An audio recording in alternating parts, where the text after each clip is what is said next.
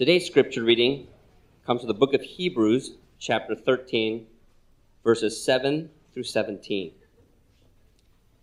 Remember your leaders, those who spoke to you the word of God. Consider the outcome of their way of life and imitate their faith. Jesus Christ is the same yesterday and today and forever. Do not be led away by diverse and strange teachings, for it is good for the heart to be strengthened by grace, not by foods which have not benefited those devoted to them. We have an altar from which those who serve the tent have no right to eat. For the bodies of those animals whose blood is brought into the holy places by the high priest as a sacrifice for sin are burned outside the camp. So Jesus also suffered outside the gate in order to sanctify the people through his own blood. Therefore, let us go to him outside the camp and bear the reproach he endured. For here we have no lasting city, but we seek the city that is to come. Through him, then, let us continually offer up a sacrifice of praise to God, that is the fruit of lips that acknowledge his name. Do not neglect to do good and to share what you have, for such sacrifices are pleasing to God. Obey your leaders and submit to them, for they are keeping watch over your souls as those who will have to give an account. Let them do this with joy and not with groaning, for that would be of no advantage to you. This is the word of the Lord. You may be seated.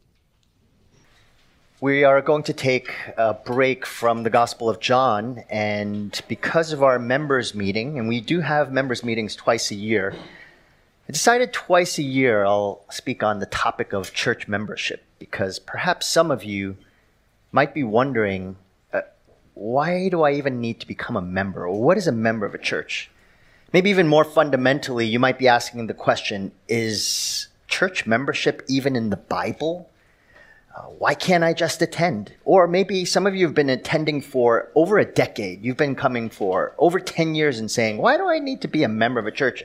I feel like I'm a member already. I don't need to go through the, these, uh, you know, these formalities Perhaps some of you have come from a church context where there's been an abuse of authority. And so there is a real fear of being connected or part of a church. And so all of these questions are questions about church membership. And I don't know if I'm going to tackle all of them, you might say, today.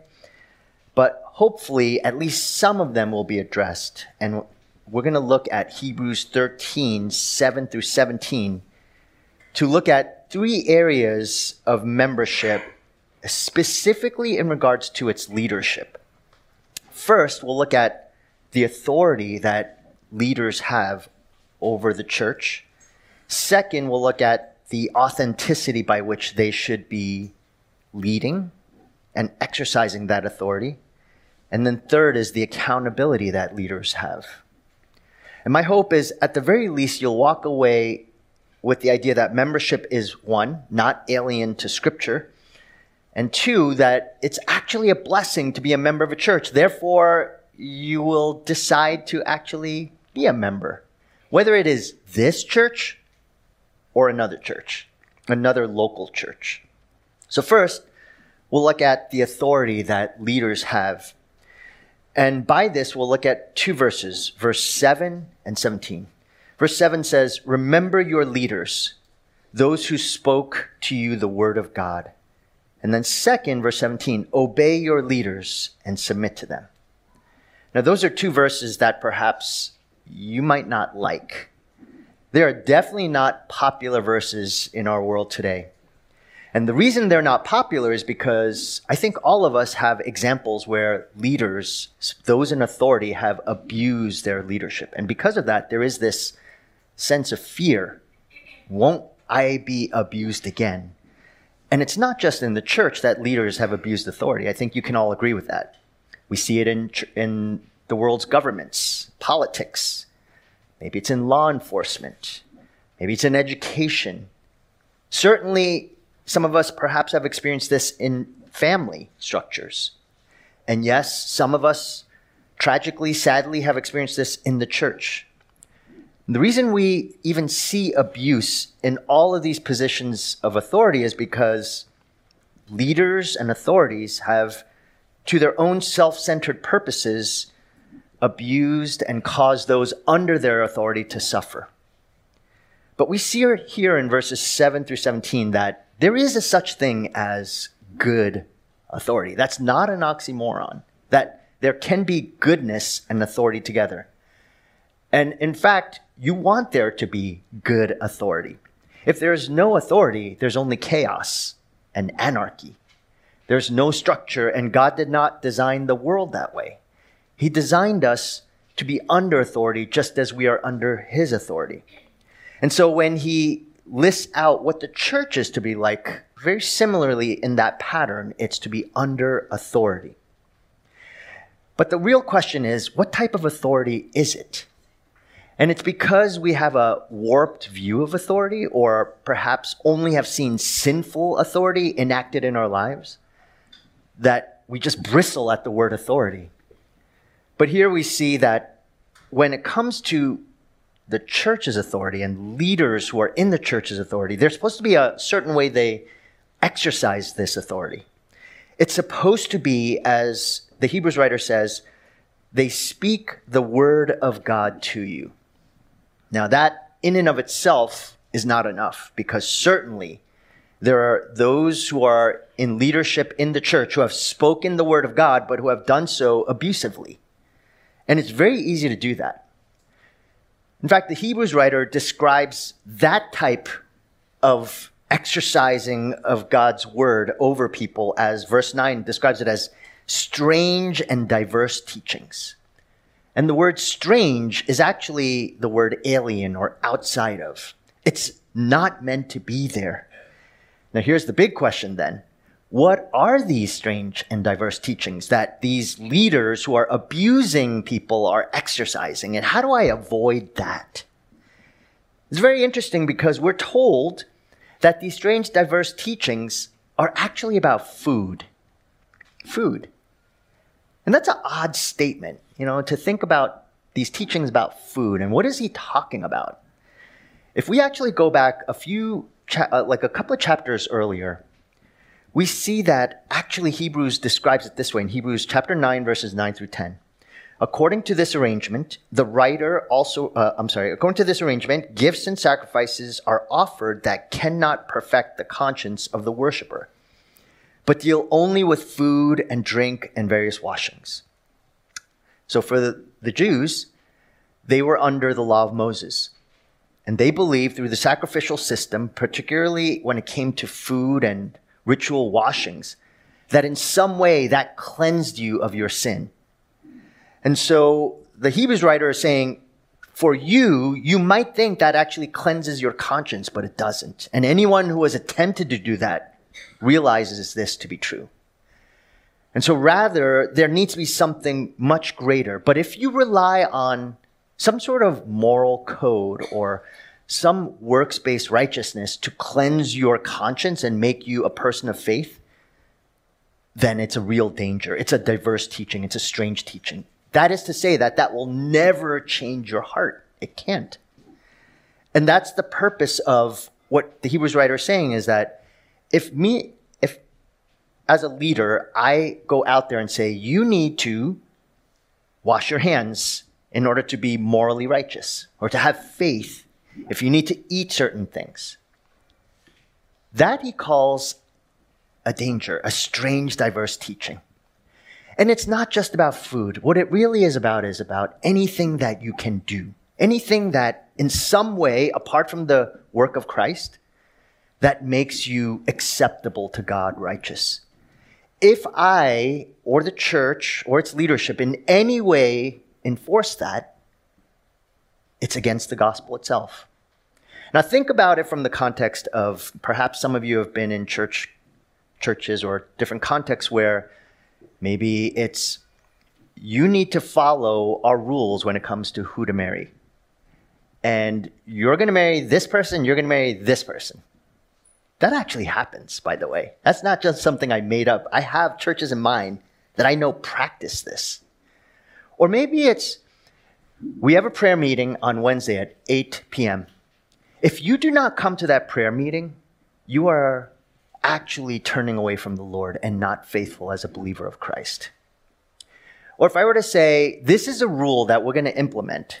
Every Sunday, you have to come a half hour early because, now here's the challenges. We want people to come early. Why? So that they have enough seats, so that they can open it up for other people. That's fine, and it's one thing if I appeal to the heart. But if I make a rule and say, you need to come a half hour early, and if you do not come, you are not acting in faith. You are not a believer of Christ. I could probably get some of you to come early with that type of guilt. But that does not change your heart to love Christ more. It actually just makes you a rule follower, a law abider. It doesn't cleanse your conscience. It doesn't make you someone who says, I want to worship the Lord. I love him. I, I enjoy him. I delight in him. Again, it is our instinct as a leader to want to use the law to get people to follow. And you could say that it actually works really well. If it didn't work well, then you would have no such thing as legalistic churches. And by the way, there, there is a, a tendency to all of us, including this church, including me, to want to use the law to convince people to do things. But we're told here that this is a diverse and strange teaching to think of food laws as a means by which you actually think God thinks you are righteous. He accepts you as good. And that's not what leaders should teach. So when it says, remember your leaders, those who spoke to you the word of God, it's supposed to be that we lead you to love Christ, to live for Him, to worship Him. So many have real questions, life's questions. Some of them are significant. They really are. So many of you have them. You are struggling in marriage.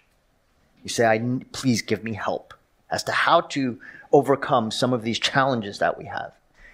Maybe you're dealing with the whole question of this tension of, okay, I want to send my child to a, a particular type of school. Should I but let's say they miss certain sports and or if they activities and that con- conflicts with the church and uh, their growth what about that? Or should i give up alcohol? Or is it okay if i really like scotch and i really like drinking that at night? Um, is smoking pot evil? I mean there it just it, what, what do i do with my trans classmate? Can i be friends with that person? These are important questions but the problem is that if I, as a leader or a church, church's leadership, came up with all the answers to those questions, said, do this, don't do this, do this, don't do this, do this, don't do this, at the end of it all, we would be lost. May I say that that's actually a strange and diverse teaching, is that to think that my job is in some way to be someone who answers all of your life's questions in that way. In fact, it's very different. And we see in actuality, it doesn't increase our joy, it decreases our joy when we follow that type of teaching. That leaves only the burden of guilt.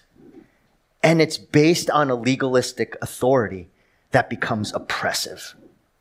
But look at what Hebrews 13 7 says. For it is good for the heart, that's really interesting, for it is good for the heart to be strengthened by grace, not by foods. How do you get strengthened in your heart to love Christ, to want to walk in faith, to want to be a Christian? It is not going to be by a bunch of leaders in a church telling you what to do and how to live. It's going to be by us telling you about Christ, who he is, what he has done, and how the impact of that will actually cause you to live by faith. The gospel strengthens us to live in, and continue in faith and to want to do so. It will actually want you to be a member of a church. Not because I said, if you don't be a member of a church, you're going to hell.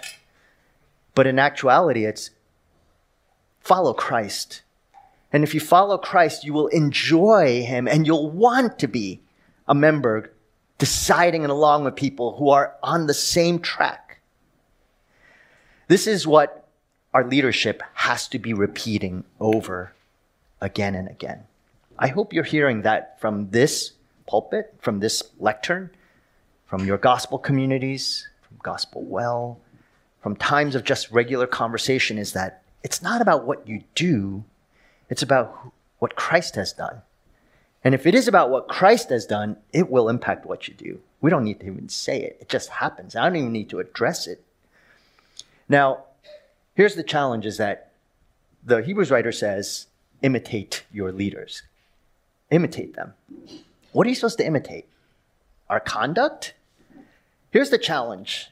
If you tried to imitate my conduct, you would just be sinning as much as I do. It's not as though I'm up here and I sin less. Like this week for Gospel Well, we've done this numerous times and we do it through different contexts. We have what's called the tongue assignment. And we have where you, for one week, you, you can't gossip, you can't criticize anyone, you can't defend yourself. Um, oh, I can't remember the other things. There's like about six or seven things, things with your tongue that you cannot do. And for every time you do it, you have to give a dollar to Hands at Work. I always think, praise God, it's not uh, the hard assignment. Otherwise, I'd have to put a direct deposit from my bank account straight to hands and funnel all the money that I have towards that direction. But for this one week, we're not supposed to do it. And so I'm just thinking, boy, I can't wait for this week to end. That way I can go back to the way that it was. Because here's my instinct is I my tongue is literally like a mosquito towards one of those bug zappers, those light bug zappers. It just is constantly leaning towards that. I'm constantly wanting to. And my wife is saying, you know, you're gonna have to give a dollar. And that stops me. It's not the Lord, it's the dollar. I mean, this is my heart. So if you're going to follow and imitate me, that's not good news for you. That's really bad news for you. You know what you're supposed to imitate of me is I need Jesus. I just really do. Because I see the depth of my sin. And it the longer I live, the more I see it. The more I do such things like this, the more I see it. And I just think, oh man, I'm I'm woe is me. I get Isaiah in Isaiah chapter 6 when he says, Woe is me. I'm a man of unclean lips and I'm ruined. And this is a godly man. There's a reason why people like Isaiah, Paul, when he says, I'm the worst of sinners. Because as you grow in Christ, you just see more of his holiness. You see more the depth of your own sin. And the more I need Jesus, more and more. That's what you're supposed to imitate. I hope that's what you see. It's not, oh, wow, he parented his kids that way. I want my kids to be like that. So therefore, if you saw all the different ways that I have failed in parenting, you will not want to imitate me, clearly. But you might say, that guy, he's, he's no different than me. He has the same problems, but I see that he actually loves Jesus. And that makes a change. I hope you see that in our leadership. And that's what we need to emphasize as leaders over and over and over again. And when that happens, it actually does feel like I want to learn under that. I want to grow under that. And I want to be a member of that type of church. We are not perfect. I can't, I can't say that enough. We will fail you. I have said this numerous times is that if you know me long enough, you will be disappointed by me. If you know our elders long enough, you will be disappointed by us. If you know our the, the gospel community leader that you're following, they're not that great. Sorry, everyone. they're not that great. You are following brokenness, but someone who has been at the pit and has been rescued by Christ and has said, Thank you, Lord for saving me. That's who you're following. Follow and imitate us as we follow Christ. And as long as we are a church, and as long as there is a gospel, that is whom we will follow. I remember when um, I was uh, early in my pastoring, in my you know life as a pastor, and I had a mentor pastor, and he said to me, "You know, Sam, whatever you do, don't trust your members; they're going to stab you in the back." I mean, that's literally what he said to me. And I tell you, after that, it took hold. So, you know what happens with that is that you try to put up an air of holiness. And so every time if my if let's say I'm in my office and someone is walking by, maybe it's someone on our staff or someone who is a visitor, I'll open the door and take out my Bible and read it while someone's walking by. I'm not even joking. This is actually true. And then when they would leave, I'd be like, whew, okay, good. Put that away. And then uh, maybe go on my knees sometime. Had to go on the knees, not just folding hands, the knees. It's a key. So this is what a woeful heart. But that type of heart leading leads to abuse because it's all about my power, my strength, my ability, my works. Hebrews 13 shows us that that's not what it's about. Consider the outcome of their way of life and imitate their faith. And then we see in verses 7 through 16 what this is all about. It's about who Christ is, what he had done, how he was outside the camp, rejected. And by the way, when you were put outside the camp, when Stephen was stoned, he was put outside the city walls because they didn't want that stoning, his death, to taint the holiness of Jerusalem. So when Jesus in Hebrews is talking about Jesus put outside the camp, it's to say he's going to face shame and disgrace because he's crucified. They, you're never crucified in Jerusalem. It was always outside to show you're not part of us. You're going to be under disgrace. And this is the faith that leaders are supposed to have. We are supposed to be a people who are outside the camp, like our Savior, who are under disgrace, who are the least, who, as the Apostle Paul says in 1 Corinthians 4, they are the scum of the earth, the refuse of the world. That's who you're supposed to imitate. And what you are following are not our actions, you are following our need. That fact that we cherish Christ and his gospel. So when you consider the leaders of the church and when you're considering membership, you're saying, I want to, I want those type of leaders. When you say you want those type of leaders, be forewarned, that means people who fail you, who mess up. I've had to say sorry to and to ask for forgiveness to some of our members sometimes because whether it's anger, whether it's pride, it's a humbling thing, just like doing that to your own child, which I posted about today in the, uh, the encouragement section and gospel parenting. Is it's hard to say sorry to people you're in authority over.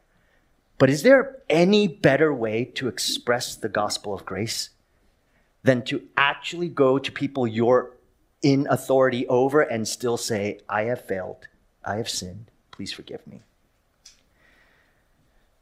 So again, this message, it's not just this authority, it's this authenticity of verses 7 through 16 that we see. It is the meat of the message, verses 7 and 8. Consider the outcome of their way of life and imitate their faith. Verse 8 Jesus Christ is the same yesterday, today, and forever. That verse seems odd coming at that point, but if you understand that the message stays the same, consistent, the message is Christ, who he is, what he has done. That never changes. Worship music changes. I was listening to a, a song that uh, I was uh, really blessed me when I was um, first starting out ministry on Spotify. And now when I listen to it, it sounds old. Worship music has really gone through a real change. But those songs, they change, styles change. The way we dress changes, building structures change, many things change.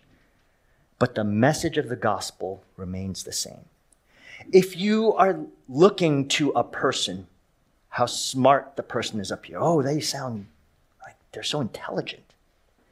They know all the answers to theological questions. They are skilled and articulate. And I'm sure in some way you are always evaluating whoever is up here speaking. There's always, oh, if they, they sound very different, or they, there's always this evaluation. But what you should be keying in on is what is the message saying?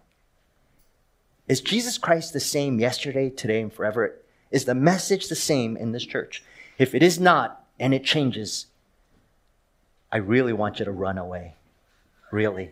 Get out of this church. Go somewhere else where you're going to be safe. The safety is not in the person, the safety is in the message. And we see this. The constant is that. Look at, again, the warning of verse 9 in chapter 13. Do not be led away by diverse and strange teachings. It is the teaching of the body of Christ that actually protects you, or it can harm you. Music is not going to do that. And all the other parts of ministry is not going to do that. It is what is taught. And if you don't hear Christ, who he is, what he has done, how what Jesus has done does impact your life on a regular basis in the church, then I plead with you to find another church, whether it's this church or another. So we will have all sorts of shifts. You will shift. What I thought when I was first saved, when I was 15 years old, to today is vastly different. But the message at the core should be the same. If you're married, if you're single, if you are a college student, if you're a high school student, if you have, uh, if you're a senior, if you're married with, you know, you're empty nester, no matter what, we're just going to go through all sorts of changes in life. But what has to remain the same is the fact that Jesus suffered for those who are outside the camp because he himself was outside the camp. He suffered disgrace. And it is on that basis that we live and minister and decide to do what we do. Look at what verse 16 says Do not neglect to do good and to share what you have for such sacrifices are pleasing to God. This is in the context of verses 7 through 16. It's all about what Christ has done. What do we have? It's what Jesus has done for me. How it's transformed, how he has transformed my life. And that is what has to be undergirding every single piece of advice, every single teaching, the songs that we sing, the fellowship that we have. He is the means by which we have hope. He is our treasure. He is our great reward. And may I say that you will not be able to imitate or consider the outcome of these leaders unless you stay long enough. The staying is a big part of it. You can't really do this as a visitor or an attender. You can hear a message, but the problem is that you're only seeing a person. It has to be seen throughout the life. And part of that seeing is the commitment. And so, in this sense, there is this accountability. In verse 17, we're told, Obey your leaders and submit to them, for they are keeping watch over your souls as those who will have to give an account. Let them do this with joy and not with groaning, for that would be of no advantage to you. This last part I'm going to address at the members' meeting to our members. Let them do this with joy and not with groaning, for that would be of no advantage to you. It's actually a good thing, and it really is mutual. It's symbiotic in that sense, in that the more we are growing in the gospel, the more we actually want to submit to the authority of our leaders, the more that actually brings out joy for that leader, the more that blesses that person. It's an advantage to the member. So we'll talk more about that in the members' meeting. But I do want to address this first part because some might think, oh, it's the members' responsibility to hold leadership accountable. But that is not what verse 17 is saying. Verse 17 is not about member accountability and hold, because I do think that sometimes that is the mentality. I got to make sure that leaders don't abuse their position. If it takes you as members to hold accountable leaders, even if you try to do it, they're going to abuse it anyway. Meaning, actually, the greatest accountability of all for leaders is not the members, but it's God Himself. And may I say that if it works, if a leader, and this is something we're always evaluating, does this leader in some way exhibit their submission to God's leadership over them, their God's authority over them. Here's the challenge of James 3 1, A really fearful verse for anyone who's in leadership in the church. Not many of you should become teachers, my brothers, for you know that we who teach will be judged with greater strictness. This is absolutely what should hold leaders to account. Our God, as Hebrews says, is a consuming fire. And I tell you that there is nothing you as a member can do that will outstrip what God can do to me or any leader of the church. This should make us quake in fear, a good, healthy fear. And we need the fear of the Lord. Legalistic authority, where legalism plays a role, is because there is no fear of God. It's all about trying to build a persona, having you follow some sort of person. But we're told here in verse 17 that leaders are held accountable by God Himself. And their responsibility is to keep watch over your souls because one day, when we see the Lord face to face, I do believe He will say, Did you hold this person to account? What about his soul? What about her soul? My friends, you want leaders to hold your soul in account. You want them to have that responsibility.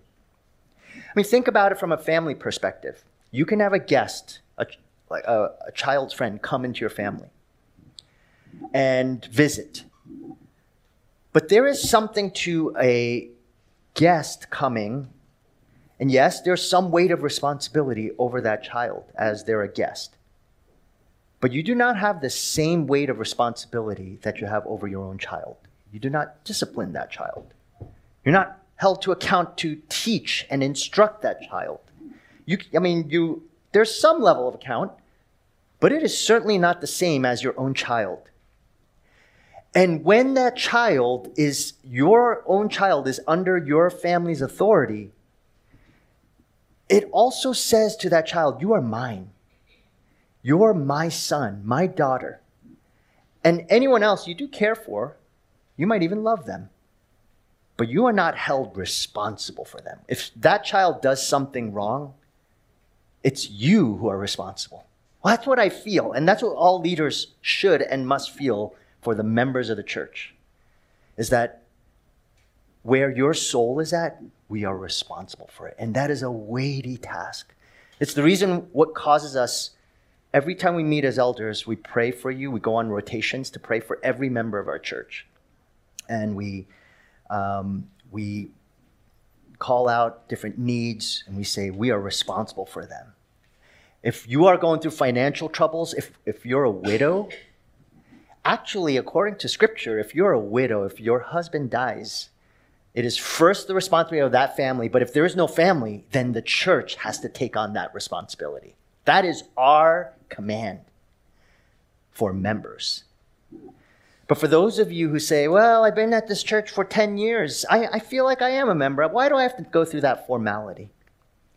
It's no different than a child saying, well, I, you know, I can be part of your family. I, you know, I, I'm the kid next door. I come over every day. I hang out. I eat with your, you know, your son at dinner, and I'm, I'm a member of your family. And they might say, yes, you are. Yes, you are. Until there's a responsibility over them until there's some weight, a crushing weight of responsibility. And you say, you know what? You're actually the son of those parents over there. You're not my son, really. I, I can't sign documents for you. I can't do things where legally I'm caring for you. And this is the mentality is that if we say, this is what we see in scripture, that you actually should be a member of a church and you decide, I don't, I'm not going to be a member of a church. You're basically saying, no, I don't believe that. I don't agree with you. And members agree with us because they see it in Scripture, they want to submit to that authority, and they say, I, I recognize that. Because there is this instinct, I have it too, by the way. Um, I have this instinct of saying, well, you know, almost in a, in a dismissive way. It's, we, we talk a lot about pastoral conferences. I'll give this example. And a lot of times, I'm, I'm sort of the type of person who's a little bit of a little bit of a rebel. I'm like, ah, I don't need to go to those pastoral conferences. And so people say, oh, why don't you go to that conference? Why don't you go to that pastor's meeting? I say, I don't really need to go to that. It's a lot of time, money, and all these things, and we're sizing up people. But it's very easy to be dismissive and say, ah, I don't need to do that. You, can, you all can do that. I don't need to do that.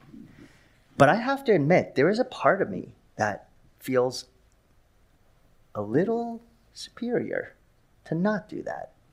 A little bit proud of saying, I don't need that.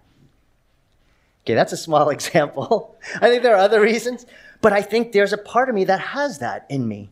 And so I have to always guard my heart and to say, hey, don't think you're better than everyone else. Because that's my instinct, is to think I'm better. And so I really want to commend you to not be dismissive automatically and negating just for the sake of saying, I'm not going to do it because I'm better than that. When we have that type of framework, I do think it actually is not good for our souls. And ultimately, we're not, we're under authority under God. And if you have a question of, hey, is this really in the Bible? Let's talk about it. But let's actually have a discussion. Let's search through scripture. Don't just simply dismiss it because you feel that way.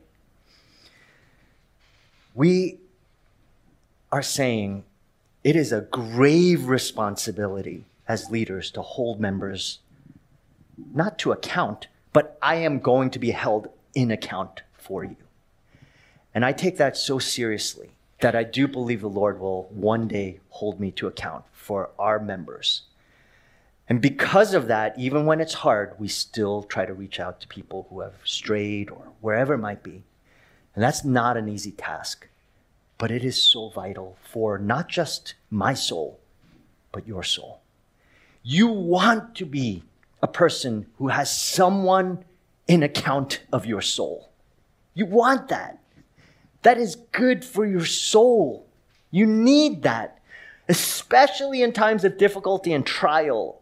You need to have the church say, These people have my soul in their hands. And yes, it's scary. Maybe you feel vulnerable, but that's a good place to be in. So if you're a visitor, if you're new, do not church shop for too long. Either say, This is my church, or go find another church that's you're going to be a member of, not just attend. If you have been attending for 10 years, I say to you, either say, no, I do not believe in church membership, but let's go through it through scripture, and I would love to do that and walk alongside with you or decide to be a member of the church if you are a believer of Christ. This is it for believers. Or you need to go to another church that you say, I agree with that, and so therefore you're going to be a member of that church. But it is not good for your soul to be in a church where you're not a member and you're, you have no leadership saying, I have responsibility for your care. And I know some of you in this room, I've known you for a long time. Some of you are friends I consider you friends. But if you say, no, I don't need membership, no, that's just the church thing, and you say you're a believer, then I really want to warn you something is amiss. Let me give you one task, which actually has four parts. One task, four parts when it comes to member, membership or non membership. First, if you're a non member, here's my task. Okay, it's an acronym and it's corny. Take membership class. If you are a believer of Christ, this is your church, and you want to submit to the authority of this church who are actually under the authority of Christ, who are living out the gospel, take membership class. Show not, uh, members, if you're in gospel community together with non members, encourage them to become a member. Do not just simply say, oh, we're all the same. No, they're not under account. So take it. There is one coming Saturday, October 28th, 9 a.m. at the church. Thomas will lead it. He's going to be at the welcome station. You can sign up there, you can talk to him about it. Second, act on membership, regardless of time length. If you're a college student, if you're 18 years old, you should decide now to become a member. There is no umbrella policy for membership. You know, it's once you're an adult, you need to be a member. You should be baptized because that means you're a believer of Christ. So that's something to consider. And then you become a member of the church. And so we're going to welcome a few members today at this members meeting. So excited for that. Some of you perhaps are in work rotation. So you're only here in the Bay Area for one year. Be a member. If you go away for college, be a member of that church. You have four years of commitment to that church. Be a member as soon as possible. Find your church quickly, be a member of the church. So it's important. If I, I'm so thankful, one member who was in the Coast Guard who uh, came a long time ago, he said, I'm here for three years. In those three years, I'm going to commit immediately. I'm going to dive into ministry and I'm going all in. And that's exactly how it's supposed to be. Because it is not good for your soul to just be floaters and be on the periphery. So I'm saying this not because it helps us, I really believe it helps you. Third is serve the body of Christ. If you are a member and you're not serving, you're not growing. We need to serve because it's for me. It's not.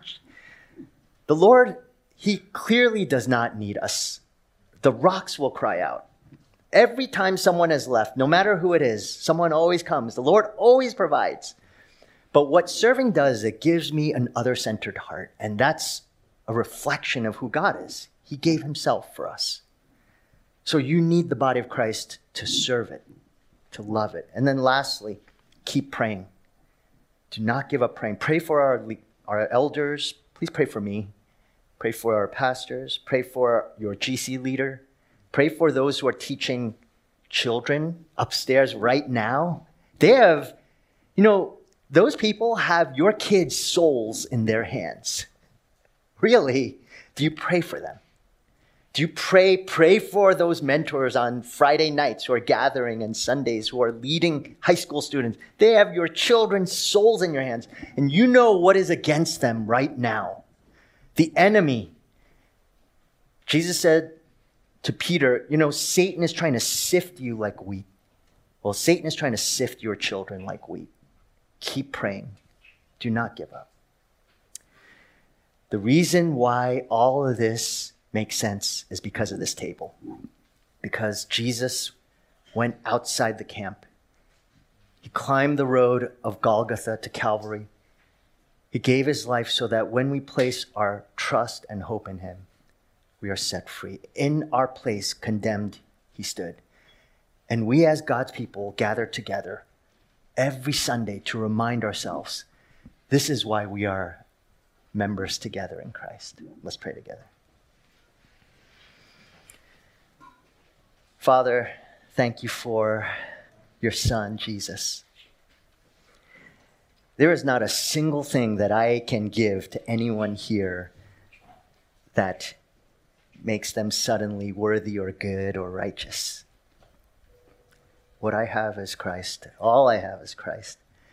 My hope and prayer is that that's what people would see our need for Jesus, our hope and our delight in Him, and our, our such great gratitude for the cross of Christ, which frees us from the power of sin and death forever. As we take of this bread and wine, may we do so with such joy and delight Thank you, Father, for your Son. Thank you for the church. Um, convict our souls. Strengthen us by grace. In Jesus' name we pray.